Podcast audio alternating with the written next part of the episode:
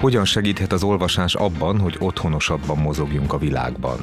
Ez a Könyvtámasz, a Libri magazin podcast csatornáján.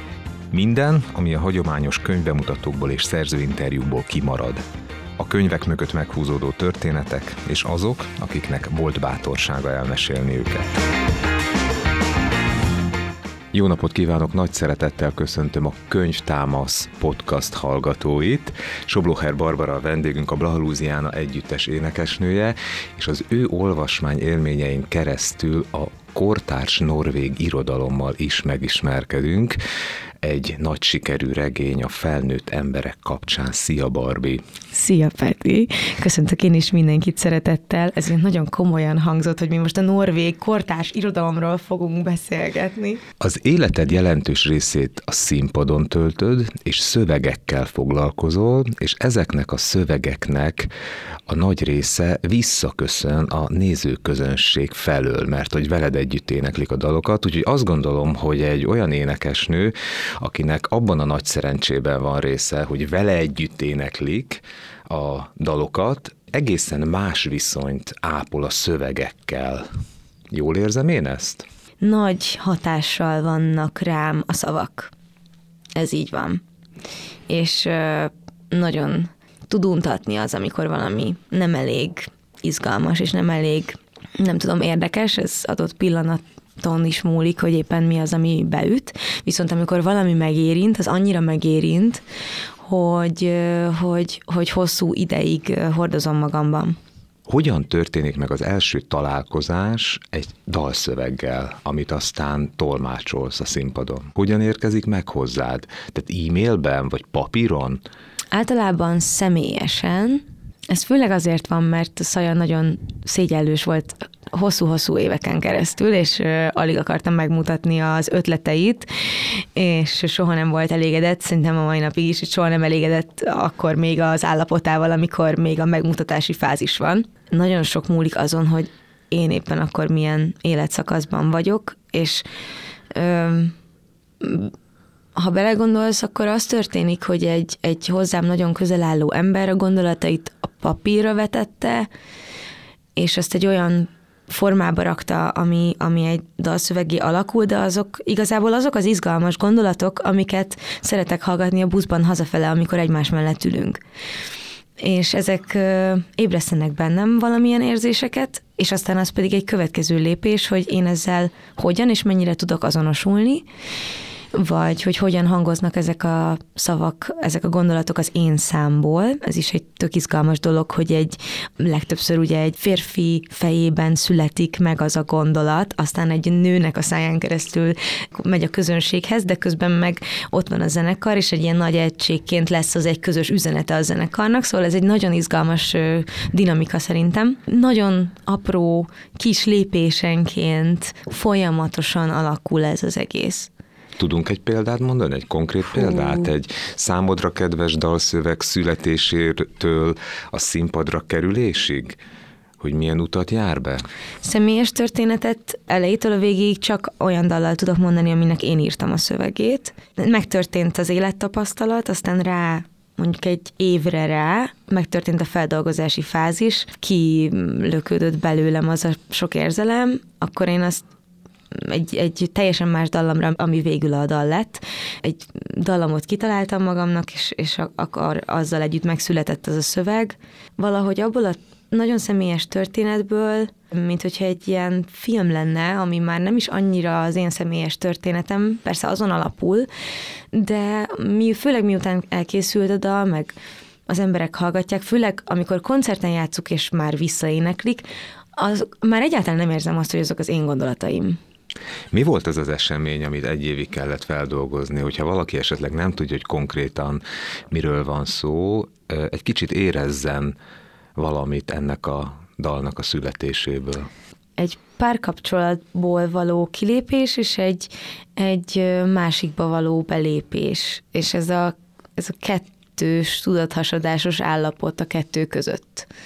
A, a, ami, ez a kettőség, ami az emberben kialakul, és így nem nagyon találtam a helyemet, hogy mi lenne a helyes döntés, hova menjek, mit mond a szívem, mit mond a fejem. Érzelmileg megterhelő volt az. mert mindkét irányban maximálisan éreztem a szeretetet, és, a, és, és minden, minden, minden nagyon szép és jó volt egyébként, de hát valami mégis elkezdett elhúzni. Érzelmileg én lassú vagyok és sokáig tart. Sok idő kell, hogy elteljen, hogy, hogy ezek úgy beérjenek, úgy leérjenek. Mert amikor, amikor történik, akkor érzelmileg annyira intenzív, hogy nem marad ideje, vagy, vagy csak lehet, hogy a tempó, amit diktálok magamnak, meg amit diktál ez az életforma, amit folytatok, az nem hagy elég teret arra, hogy ezek gyorsabban feldolgozódjanak. Ez az életforma, ez olyan, mint amilyennek kívülről elképzeljük, ez a rock and roll életforma? Tehát turnébuszban utazik az ember, most különböző kontinenseken is megfordultál, tel is tele van a naptárad, Erről az jutott eszembe, hogy van az a, van az a négyes elosztott kép, hogy amit, amit a barátaid gondolnak, amit a párod gondol, amit a családod gondol, és a valóság. Rengeteget utazunk, Magyarországon belül ugye mm, amúgy nincsenek is olyan nagy távok, de azért, amikor az ember csak Magyarországon belül utazik és sokat, akkor az, az, azok hosszú-hosszú órák a buszban. Mi az a biztos pont egyébként, amihez nyúlsz például egy kicsit húzósabb, rázósabb fesztivál szezon után? Azt tudom, hogy mihez kellene nyúlni, sokkal többet kéne sportolni, meg meditálni, meg sétálni, meg, meg pihenni. Mikor jut időd olvasni? Amikor utazom például, de a buszban nehéz, nehéz olvasni, mert ott mindig nagy a zaj. A helyszínre megérkezés és a koncert között rengeteg idő eltelik, az idő alatt el lehet vonulni, be lehet ülni egy kényelmes székbe, és ott olvasgatni a napsütésben, azt imádom. Vagy hétfőnként nekem a hétfők a vasárnapjaim. Vagy hát nekünk szerintem a hétfők a vasárnapjaink, főleg nyáron, mert akkor vasárnap is van koncert. És az ilyen pihenő napokon, meg várakozási időben szeretek olvasni leginkább.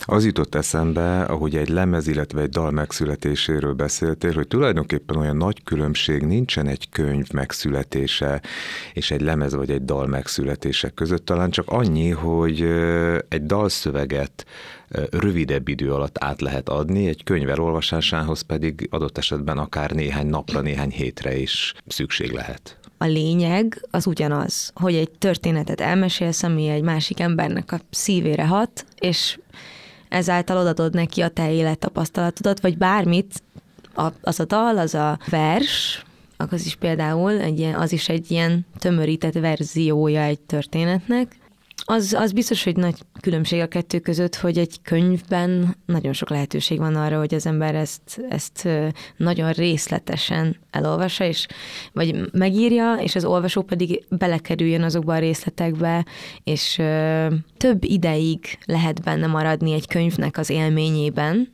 mint egy dalban. Nekem van olyan, hogy beakad egy, egy dal mondjuk fú napokra, van, hogy hetekre, és úristen, a végén pedig már annyira, annyira annyira rabjává válok, hogy, hogy le kell állnom, és akkor egy fél évig nem szabad meghallgatni, mert, mert túlságosan belelovaltam magam.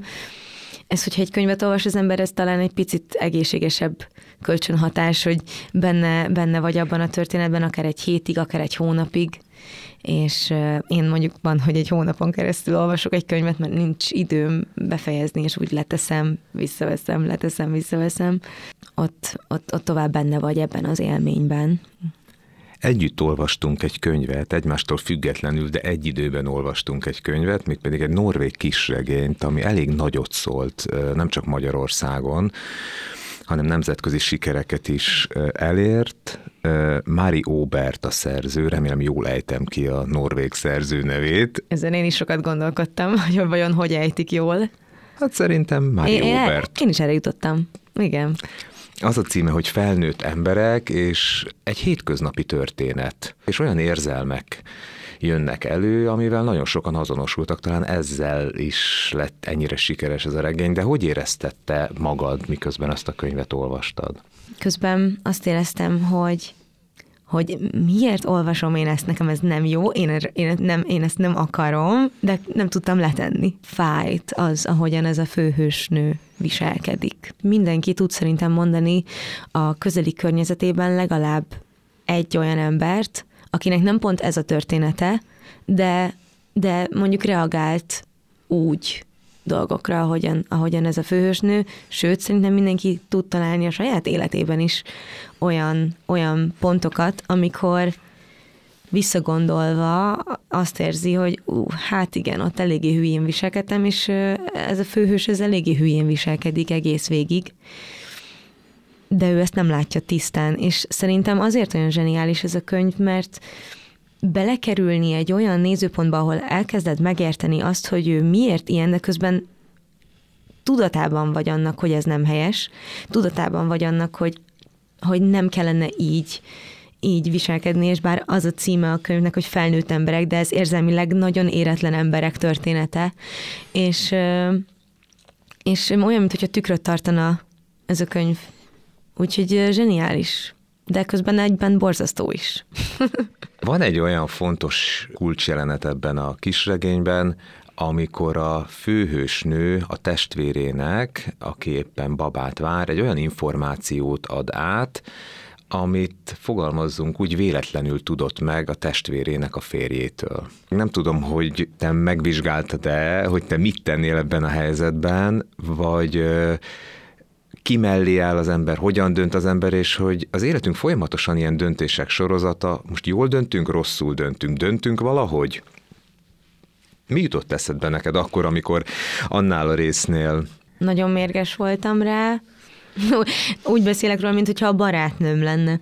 Az ez a főhős, és ez egyébként egy jó dolog. Én nagyon mérges voltam amiatt, hogy ezt átadta ezt az információt, meg hogy ez nem ennyire egyszerű, mert közben előtte történtek dolgok, ami kiváltottak érzéseket belőle, mint olvasó is, meg, meg a, a történetben szereplő karakterek között is megváltozott a dinamika, és muszáj annak tekintetében vizsgálnunk ezt az egész helyzetet, hogy előtte mik történtek velük, és hogy a, a kezdeti pontból, ponthoz képest mennyire és mivé változott ez a dinamika a családjukban. Én nagyon nehezen olvasok egyébként, mert hogyha valami nem köt le, akkor, akkor ott nincs, nincs mese, azt, azt leteszem, és valószínűleg soha nem is veszem elő újra, vagy Mm, ritkán van ilyen, hogy, hogy újra neki megyek egy olyan könyvnek, ami egyszer már eluntatott. De más az, amikor, amikor egy olyan könyvet olvas az ember, amivel, út, amivel úgy utazni kell, már mint fejben, meg más az, amikor egy, egy érzelmileg intenzív történetet olvasok. A felnőtt emberek az érzelmileg intenzív történet volt neked? Nagyon, nagyon. Talán egy kicsit megterhelő is. Utána le is tettem, és, és nap, napokra benne maradtam ebben az egészben. Kicsit, kicsit rámült ez az egész. Bárcsak soha ne kellene ilyen történeteket átélnie senkinek. Méri Hubert 1979-ben született, mondhatjuk egy kis időugrással, hogy valamilyen szempontból a kortársad is. Azt nem tudom, hogy mondhatjuk-e, hogy hasonló problémákkal küzdenek a 21. századi fiatal lányok, mint a regényhősei. Hiszen van, aki nem akar gyereket, van, aki akar gyereket, van, aki jól érzi magát egyedül, valaki kétségbe esetten küzd a párkapcsolatért. Tehát minden történet személyre szóló, és minden történet valakinek a története, de hogy érezted, miközben ezt a könyvet olvastad, hogy a te korosztályod problémáival lehet találkozni a Felnőtt Emberek című könyvben? Ennyire specifikusan talán nem ismerek senkit, akinek ez lenne a, a, a története, vagy a problémája, vagy ez lenne a nagy kérdés az életében.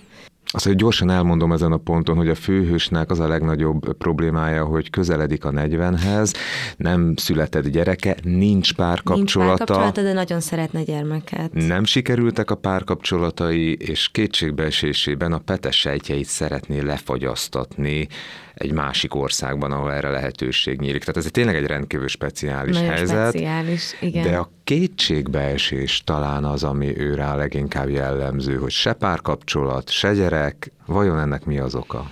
Szerintem nem lehet, meg nem is kell általánosítani ezekben a történetekben. Én ö, szerencsés vagyok, itt nagyon boldog párkapcsolatban vagyok, és remélem, hogy maradok is, és nyilván ezen dolgozni kell, de van úgy, hogy az élet valahogy nem úgy hozza, vagy történik valami, és én, én nagyon sajnáltam őt azért, hogy, hogy, hogy ő nagyon szeretett volna benne lenni valamiben, de nem tudott, de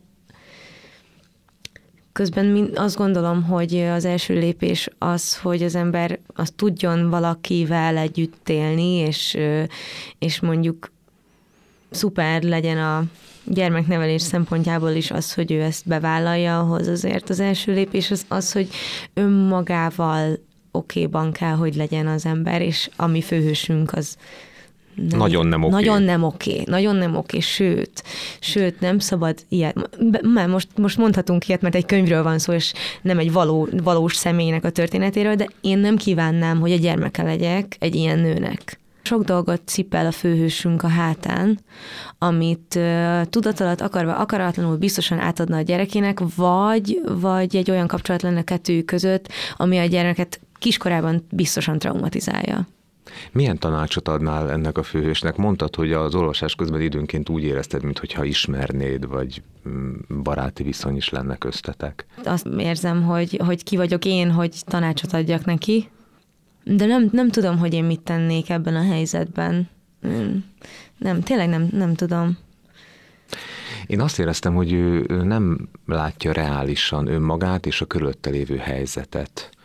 Tehát, hogy valami oka van annak, hogy ő mindig nős férfiakkal próbálkozik, hogy ő nem független férfiakkal kezd a Tinderen párkapcsolat kísérleteket, hanem olyan emberekkel, akik nem függetlenek. Lehet, hogy én azt tanácsolnám neki, hogyha kapnék egy ilyen lehetőséget, és most felhatalmazlak, hogy adj, adjunk neki tanácsot, hogy talán független férfiakkal kellene párkapcsolatot kezdeményezni, és valószínűleg egészen más a kifutása annak, mint hogyha egy eleve párkapcsolatban élő férfi vágyait próbálja kielégíteni, majd nem meglepő módon ezek a férfiak elég hamar távoznak az ő életéből. Azok az emberek, akik ilyen típusú párkapcsolatokat kezdenek, azokban már a kétségbeesés munkál, valamit szeretnének visszaigazolni, és el is hangzik ebben a kis regényben a főhősnek az a gondolata, hogy nem tudom, hogy meg találkozom-e olyan független férfival, akivel családot tudok alapítani, most akkor miért nem mennék bele olyan párkapcsolatokba, amiben nekem jó? Hát talán azért, mert nem jó. Ó, ezek olyan nehéz dolgok, és annyira nehéz kívülről megmondani őket, vagy így tisztán látni, még annak is, aki kívülről nézi, nem, hogy belülről.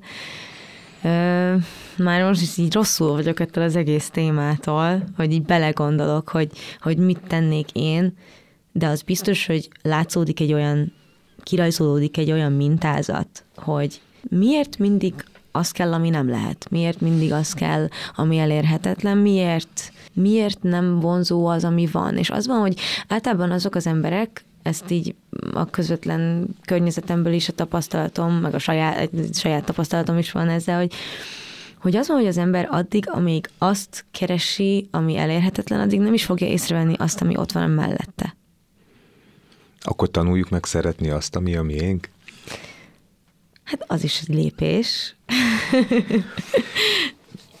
Olyan szépen mondtad azt, hogy én egy boldog párkapcsolatban élek, és remélem, hogy ez sokáig így is marad, hogy akkor másképpen kérdezem, hogy milyen tanácsot adnál a főhősnek, hogy szerinted neked miért sikerült, és ebből hát, ha eljutunk oda, hogy a regény főhősének vajon miért nem?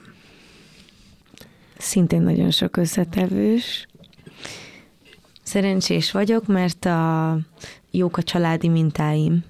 Azt hiszem, hogy ez a biztonságos kötődésnek az egyik alapja, és soha nem, nem kerestem, vagy nem kezdeményeztem olyan párkapcsolatot, amiben olyan toxikus kapcsolat alakult volna ki, és ez nem szándékos, nem azért, mert egész életemben ennyire bölcs voltam, hanem mert szerencsés vagyok, mert a biztonságos kötődési formát keresem, mert a szülői mintázatom az, az megadta azt az alapot, hogy én soha nem akartam olyan kapcsolatban lenni, ami, amiben elérhetetlen a másik fél, és szeretője se voltam soha senkinek. Egyszerűen engem ez nem, és sokkal idősebb vagy fiatalabb ö, párom se volt soha. Szóval így valahogy mindig azt éreztem, hogy, hogy, hogy egy hozzám hasonló lelkületű ember van szükségem, és általában ezek vonzottak, és ezeket is találtam meg. Szóval ez egy szerencse. De ebben is sok munka van. És a baráti kapcsolataim közül volt olyan, amiben viszont észrevettem nem annyira egészséges kapcsolódásokat, mármint, hogy én ahogyan kapcsolódom más emberekhez, és azokat fel kellett ismerni, és azokon el kellett kezdeni dolgozni, és amikor elkezdtem ezeken javítani, és a saját magammal való kapcsolatomon is dolgozni, akkor valahogy a párkapcsolatom is egyre jobb lett. Amit lehet érezni, hogy őszinte vagy magaddal, meg őszinte vagy másokkal. Hát, na, igyekszem, Ahány... de ez nem mindig sikerül azért. Mármint magaddal őszintének lenni? Persze. Miért neked sikerül mindig magaddal őszintének lenni? Szerintem ez lehetetlen. Vagy nem, de. és természetesen ez egy nagyon nehéz ö, folyamat, hogy az ember eljusson arra a pontra, talán a tapasztalatainak, talán a korának köszönhetően, hogy a legtisztább, legegyenesebb utat válassza mindig minden körülmények között, és tisztelje magát és a körülötte lévő világot is azzal, hogy hogy őszinte. De hogy döntöd el, hogy őszintén azt érzed, mert hogyha szerintem a főhősünk, ő őszintén érezte azt, amit érez. Hát azt mondják a, az okos, nálam idősebb emberek, hogy hogy az érzéseinkért nem tartozunk felelősséggel, viszont a döntéseinkért már igen. Akkor, amikor beszélgettünk arról, hogy melyik könyvet válasszuk, melyik könyvet olvassuk el közösen, és milyen könyvek voltak rád nagy hatással, akkor az orvostót Noémi könyvét említetted, és mióta beszélgettünk, úgy érzem, hogy többször előkerült ez a családi mintázat, az, hogy a te örökölt sorsod az egy pozitív kép, egy olyan párkapcsolati minta, amiből, amiből te jó dolgokat is leszűrtél. Most azt nem látták a hallgatók, hogy elmosolyodtál, hogy volt azért abban ö, mindenféle dolog. Aki akar, azt talál. ezek a lelki történések és családi mintázatok, ezek úgy érzem, hogy, hogy nagyon sok figyelmet követeltek tőled szerintem már tínédzser korában kiderül az embernek, hogy ki lesz a lelki segélyszolgálat a baráti körben, és ki lesz az, akihez tanácsért fordulnak a többiek. Én mindig szerettem gondolkodni ezeken a történeteken, meg, meg hál' Istennek nagyon, nagyon sok, nagyon jó barátom van, és nagyon sok emberrel van nagyon mély és őszinte kapcsolódásom, ami szintén segít abban, hogy a, az önmagamról alkotott kép is tisztább legyen. Legalábbis igyekszem, meg azt hiszem, hogy mindenki. És valahogy amiatt is szerintem, hogy hogy sokat koncertezünk, sokszor, sok em- sokszor és sok emberrel találkozunk. Sok embernek a történetét hallottam, nagyon szociális ember is vagyok. Egyben nagyon extrovertált és introvertált, ez nagyon érdekes, de hogy én nagyon szeretek beszélgetni. Nekem a, az élet egyik, ha megkérdeznéd, hogy mi az élet értelme, akkor az egyik, az biztosan az lenne, hogy azt mondanám, hogy mély, őszinte, hosszú beszélgetések, amiben megpróbáljuk megfejteni azt, hogy mi ez az egész, ami bennünk zajlik biztos, hogy ez lenne az egyik. Én ezt imádom csinálni, és, és elkezdtem észrevenni a körülöttem élők életében, meg a sajátomban is egy mintázatot. És hál' Istennek a barátaim is nagyon szeretnek ilyenekről beszélgetni, és mi sokszor megbeszéljük, mint a lányok, ahogy plegykálnak, és ez így is van, de hogy megpróbálni megfejteni a barátainknak közösen a dolgait, mert azok segítenek nekünk is valahogy egy ilyen mint hogyha egy térképet rajzolnánk együtt arra, hogy hogyan kéne csinálni ezt az egész felnőtté válást, meg mindig hasonló problémákban vagyunk, nyilván mert hasonló életszakaszban vagyunk, jobb esetben, és ezt így, mint hogyha együtt rajzolgatnánk a térképet, és hogyha már eléggé jó a térképed, akkor, akkor utána így elmész, elkanyarodsz egy olyan helyre, amit még nem ismersz, és akkor azt kezded el feltér, feltérképezni, és akkor megjelent az orvostót Noéminek a könyve, és azt elolvastam, és azt éreztem, hogy hát igen, igen, igen, tudtam, igen, hát igen, de jó, na, mégse vagyok hülye. És és, és ilyen végig, végig ilyen aha élményem volt az egész könyvtől, és ez egy nagyon jó bizonyosság volt arról, hogy amit érzek, az nem az én ferde képem, hanem ebben tényleg lehet igazság, és hogyha ez igaz, akkor viszont van rá megoldás is, és van rá segítség, és elkezdtem a saját életemben, a saját családomban is jobban látni ezeket a dolgokat, amik szintén iránymutattak afelé, hogy hogyan viszonyuljak másokhoz. Például hogyan fogadjam el a családtagjaimmal a, a, az aktuális kapcsolatnak a miben létét. Hogy hogyan viszonyuljak azokhoz a dolgokhoz, amiket nem tudok változtatni. Öm, és, és erre mondtam, hogy aki akar, azt talál, hogy, hogy bár azt hiszem, nagyon szerencsés vagyok, hogy beleszülettem egy olyan családba, ahol így nagyon egészséges kötődési mintát kaptam, viszont a mi családunkban is vannak olyan történetek, amiket, amik megmagyarázzák az ilyen sehonnan, vagy azt gondolja az ember, hogy, hogy úgy sehonnan jönnek ezek, a, ezek az érzések, ezek a szorongások, ezek a, ezek a furcsa, megmagyarázhatatlan kérdések az életről, és aztán minél jobban belemegy az ember abba, hogy mi volt a családjának a történet, és hogyan nőtek fel a szülei, egyre jobban megérti azt, hogy igazából ez nem csak az én történetem hanem itt minden más is dolgozik, mert amiben felnevelkedett a nagymamám, ő azt szerint nevelte fel az én anyukámat, és akkor már meg is érkeztünk. Nem lehet, hogy Mári Óbert, a Felnőtt Emberek című kisregénye egy olyan lánynak a történetét mondja el, aki nem volt olyan szerencsés, és nem látott olyan mintázatokat, és nem tudta 40-hez közeledve sem átírni ezeket a mintázatokat. De szerintem ezt, ezt nagyon jól megfogalmazta. Biztos, hogy, hogy valamit nem, nem sikerült megoldania, de az nem jelenti azt, hogy ezt soha nem fogja megoldani.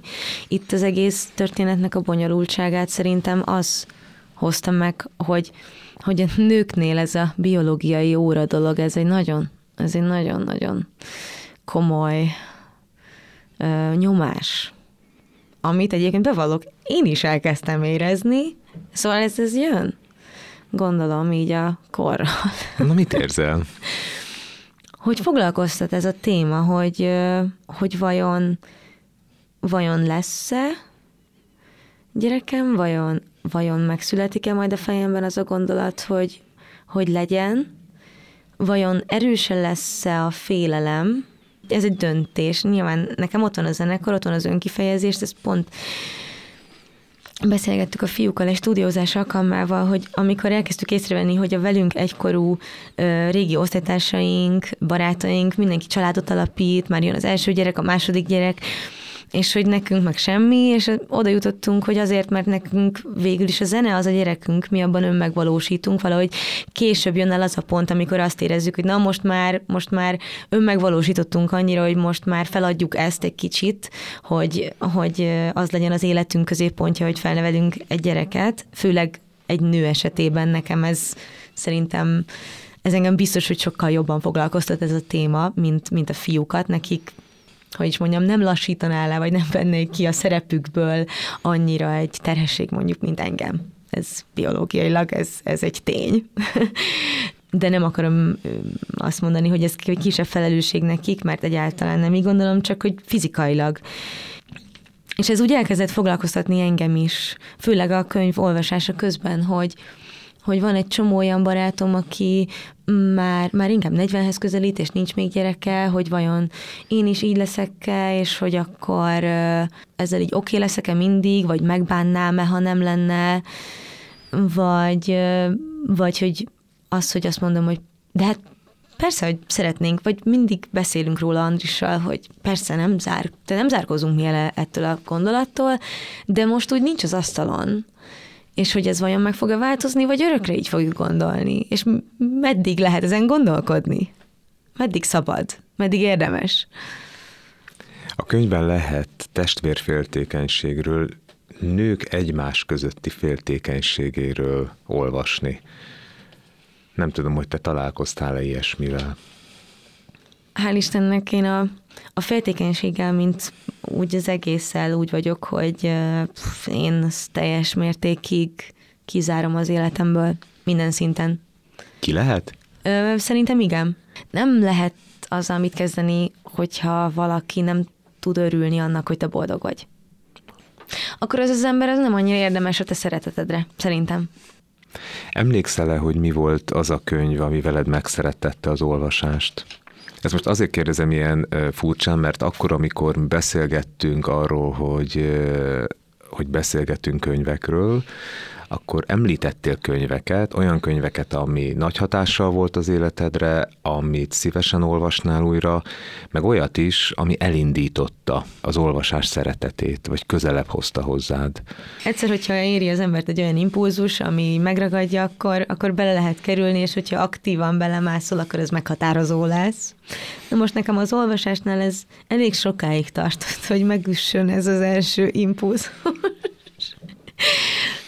van egy ilyen emlékem, hogy a, a kisiskolás tanító bácsi, István bácsi, ő azt javasolta anyukámnak, hogy vegye meg nekem, vegyék meg nekem a Harry Potternek az első, első könyvét. Akkor nagyon nagy szám volt, én akkor volt ez ilyen 2000 2001 kb. Látja rajtam, hogy, hogy jó képességeim vannak, és hogy be tudom, hogy könnyen be tudom fogadni a történeteket, és hogy én erre nyitott lennék, és hogy szerinte vásároljanak nekem könyveket, és kezdjek el olvasni. Hát nem tartott túl sokáig, minden egyes kötelező iskolai olvasmány egy, egy kínszenvedés volt nekem, kivéve a, a tüskevárat, azt, azt nagyon szerettem, azt emlékszem, nyáron, nyilván nyári szünetben kellett olvasni, és a hintaágyban feküdtem, és volt a nagymamámnak egy, egy hasonló, hasonló pulikutyája, Bogárnak hívták, és emiatt szerintem nagyon, nagyon könnyen tudtam azonosulni ezzel az egész történettel, hogy abban is van egy ilyen hasonló kutya. Egyébként már nem emlékszem, újra kéne olvasni, csak maga az emlék van meg, hogy, hogy ezt nagyon szerettem, és tök jó volt abba a könyvbe belemélyedni. Valószínűleg egy teljesen másik szintjén érteném most a történetet, mint akkor. Az első ilyen kicsit pszichológiával, kicsit spiritualitással foglalkozó könyv, az az, az új föld volt Eckhart Tolle-tól, nem tudom, azt olvasta, de és az úgy talált meg, hogy a nagyon depressziós voltam, mármint úgy depressziós, hogy kivettek a biztonságos otthoni környezetből, másik város, másik társaság, minden, és akkor jött a hang a fejemben. És én nagyon, nagyon érzékeny vagyok ezekre a dolgokra, én nagyon sokat figyelek befelé, és észrevettem, hogy nem vagyok annyira jól, és akkor a, a Novai Gabi, aki egy ideig a Mörknek a billentyűse volt, most már ilyen szóló dolgokat csinál, ő az elején a Blahában is zongorázott egy ideig, és, és ő velem szemben lakott a kollégiumban, és így kezembe nyomta ezt a könyvet, és én azt szépen egy ilyen fél év alatt elolvasgattam, az nagyon jó időnek számított akkoriban nálam, és és az volt az a pont, amikor elkezdtem teljesen rajongani ezekért a könyvekért, amik, amik a spiritualitással, vagy valamilyen pszichológiával foglalkoznak. Aztán lett egy nagyon kedves barát, barátom, Cinki Feri, aki, a, aki, aki ilyen irodalmi körökben egy elismert író, és nekünk volt egy közös műsorunk, amikor a Jancsóval mi egy gitárének felállásban játszottunk dalokat, Feri pedig felolvasta az ő novelláit, Sőt, volt olyan, hogy, hogy a Ferit egy, egy a dal inspirálta, hogy megírjon egy történetet, és akkor az egészből lett egy ilyen, egy ilyen mix, ami aztán kifejlődött hosszú-hosszú évek alatt, ami a klasszik lasszó lett a végén. És akkor a Ferinek a hatására sok, sok könyvet olvastam el, sok magyar kortárs könyvet, akkor abban az időszakban ezt nem a Feri ö, hatására, hanem egy volt barátom hatására Boris Viant elkezdtem olvasni, akkor olvastam el a Szerbantal Utas és Holdvilág című könyvét, ami azóta is a kedvenc könyvem, és ha megkérdeznél róla, hogy miről szól, azt mondanám, hogy nem tudom. és ö, és valahogy akkor közel kerültem az olvasáshoz, és azóta van egy ilyen időszakos kapcsolatom a könyvekkel, hogy vagy nagyon rajta vagyok, vagy nagyon-nagyon kívánok valamit, amiben úgy bele akarok bújni, vagy, vagy mondjuk eltelik úgy egy év, hogy hozzá se nyúlok egy könyvhöz. Ez a regény, amit együtt olvastunk, ez a norvég kisregény, Mári Uber, a Felnőtt Emberek című könyve, ez mennyire maradandó élmény, vagy mennyire ment mélyre? Nagyon intenzív történet volt, valószínűleg emlékezni fogok rá. Úgy ajánlanám ezt a könyvet, mint egy jó filmet, amit az ember nem akar kétszer megnézni mert az egy nagyon jó mozi élmény, mert egy nagyon minőségi történet mesélést kapunk tőle, nagyon intenzív érzelmileg, és ritka az, amikor ennyire érzelmileg intenzív történetet lehet olvasni, hogy annyira benne, bele, belekerültem a, a főhős, igazából nem a bőrébe, hanem ott voltam azzal a családdal abban a házban, és nagyon rosszul éreztem magam, nagyon haza akartam menni. Én egy Dán Dogma filmhez hasonlítanám, és ennek a Dán Dogma filmnek a címe el is hangzik a regényben, illetve leírja a szerző a Születésnap című filmet, amikor egy olyan oldalát mutatja meg a regény valakinek, amivel nem szívesen szembesül. Az ember nem szívesen szembesül azzal, hogy narcisztikus, hogy zsarnok, hogy neki rossz tulajdonságai vannak, vagy azzal, hogy egy elrontott életért leginkább ő maga felelős. Ezzel talán a legnehezebb szembesülni a főhősnek, és talán annak az olvasónak, aki még nem tart ott, hogy változtasson a saját életén. Szerintem addig nem is lesz változás, még úgy gondolják, hogy ez egy elrontott élet. Mm, az, egy, az, az az odáig tartó út. De amúgy igen. Csak így ennyit még hozzátennék a gondolatodhoz, hogy szerintem az fontos, hogy ez, hogy, hogyha úgy éljük meg, hogy hogy most úgy csinálok, mintha én nagyon bölcs lennék, nem, ez amúgy egy magamnak üzenem ezt legfőképp, hogy ezekből a hibákból tanulunk, vagy hibákból, hát megtörténik valami, cselekszel valahogy, ha nem jött ki jól a matek, nem lett jó a végeredmény, akkor amikor majd legközelebb megpróbálod, akkor lehet, hogy, lehet, hogy megpróbálod jobban, vagy máshogy. Tehát nem baj, hogyha az ember nem tökéletes, sőt, nagyon gyakran abból a hibából tanul, és indít újra egy ö, új mintát. Igen, megpróbálom úgy megfogalmazni, hogy ne spoilerezzek. Szerintem, hogyha történik velünk valami rossz dolog, nyilván ennek is vannak szintjei, hogy az az emberi létezésben hova sorolódik, hogy ez mennyire rossz az, ami megtörténik velünk, így elveszítünk-e valakit, vagy elveszítjük a képességünket valamire, vagy csak elhalasztunk egy lehetőséget, mint akár mondjuk egy gyermekvállalás. Ezt nézhetjük úgy, hogy ez egy Joker kártya lesz örök életünkre, hogy az emberek sajnáljanak minket de attól még nem leszünk jobban. és általában nem is lett, lesznek jobban tényleg ezek az emberek, akik, akik ezt egy ilyen Joker kártyaként használják, hogy örök életükre sajnáltatják magukat. Viszont ha megfordítod, és úgy próbálsz erre gondolni, mint egy új lehetőség, hogy másként lásd a világot, akkor lehet, hogy születik belőle valami jó áldozati szerep felvállalása helyett új mintákra van szükség. Mondhatjuk ezt. Mondhatjuk ezt. Mondhatjuk, mondhatjuk ezt. Sobloher Barbarát hallották, a Blalúzián együttes énekesnőjét. A Libri könyvtámasz című podcastjában. Barbie, nagyon köszönöm, hogy jöttél, és hogy ilyen jót beszélgettünk, és hogy sokkal-sokkal messzebbre mentünk, mint amilyen messze vitt bennünket ez a kis regény és ez a novellás kötet. Nagyon köszönöm a meghívást, alig vártam, hogy végre beszélgessünk. Köszönöm szépen. Én is köszönöm.